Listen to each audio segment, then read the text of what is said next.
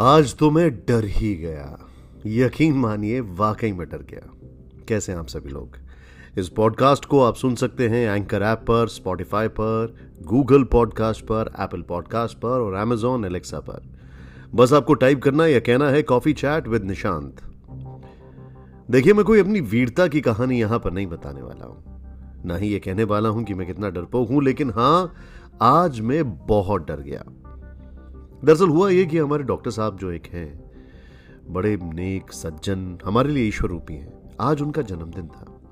तो मैंने सोचा, क्यों ना आज किसी मॉल में जाकर उनको एक अच्छी कॉफ़ी पिलाई जाए और कॉफ़ी में उनके साथ बैठा जाए, थोड़ी देर बातचीत की जाए, गपशप की जाए और इत्तेफाक ऐसा था कि आज सैटरडे था। शायद ये पहला सैटरडे होगा और जब मैं किसी मॉल में गया हूँ।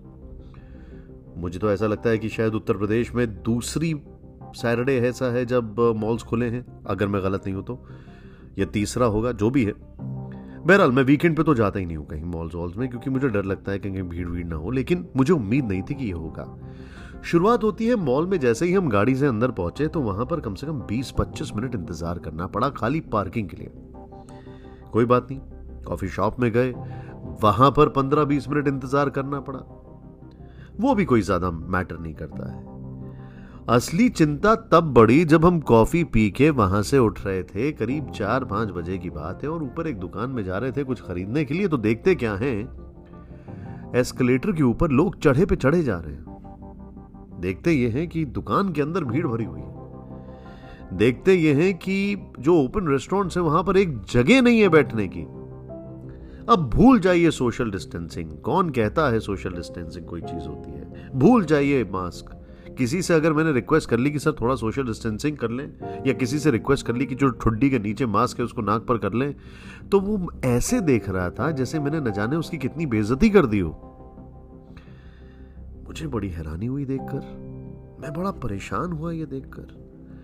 बहरहाल, जब ये हालात ऐसे थे तो मैंने कहा, भैया, यहाँ से तुरंत निकल लो। हालात ठीक नहीं है। बेहतर होगा यहाँ से तुरंत चलो। बाहर आ गया, लेकिन गाड़ी चलाते वक्त लौट कर मैं सोच रहा था, अपना वो अनुभव जब जापान में सुनामी आई थी और मैं वहाँ पर रिपोर्टिंग करने गया था। मुझे याद है मैं एम्बेसडर साहब जो है वहाँ पर उनका इंटरव्यू करने गया तो उन्होंने मुझसे बोला कि निशांत, तुमने लाइट तो बंद कर दी है ना? क्यों? क्योंकि फूकीशीमा में वहाँ पर जो पावर प्लांट था, उसमें अर्थक्वेक की वजह से काफ़ी नुकसान हुआ था तो वो लाइट सेव कर रहे थे। तो वहाँ पर पब्लिक प्लेसेस में भी उस जमाने में एस्केलेटर्स हुआ करते थे तो सारे एस्केलेटर्स बंद कर देते थे या फिर ऑल्टरनेटिवली चलाते थे। भले ही आपको सीढ़ियों का इस्तेमाल करना पड़े। और ये एज अ कम्युनिटी उन्होंने कोशिश कर रखी थी। अपने अपने घरों की लाइट शाम को सिर्फ़ एक ही रूम में लोग लाहा करते थे। और बाकी रूम्स में लाइटें बंद होती थी। ये उन्होंने एक कॉमन प्रैक्टिस कर रखी थी, एक सोशल कॉन्शियसनेस थी उनकी। मैं फिर ये सोच रहा था कि हमारे यहाँ कोरोना की सेकेंड वेव में इतना तबाही हुई, उसके बाद कहाँ गई सोशल कॉन्शियसनेस और वो तब, जब आज भारत में दो महीने में सबसे ज़्यादा कोरोना के केसेस आए हैं। गलती से भी ये मत सोचिए कि वो मामला केरल का है या महाराष्ट्र का है। नहीं, पिछली बार भी ऐसा ही हुआ था।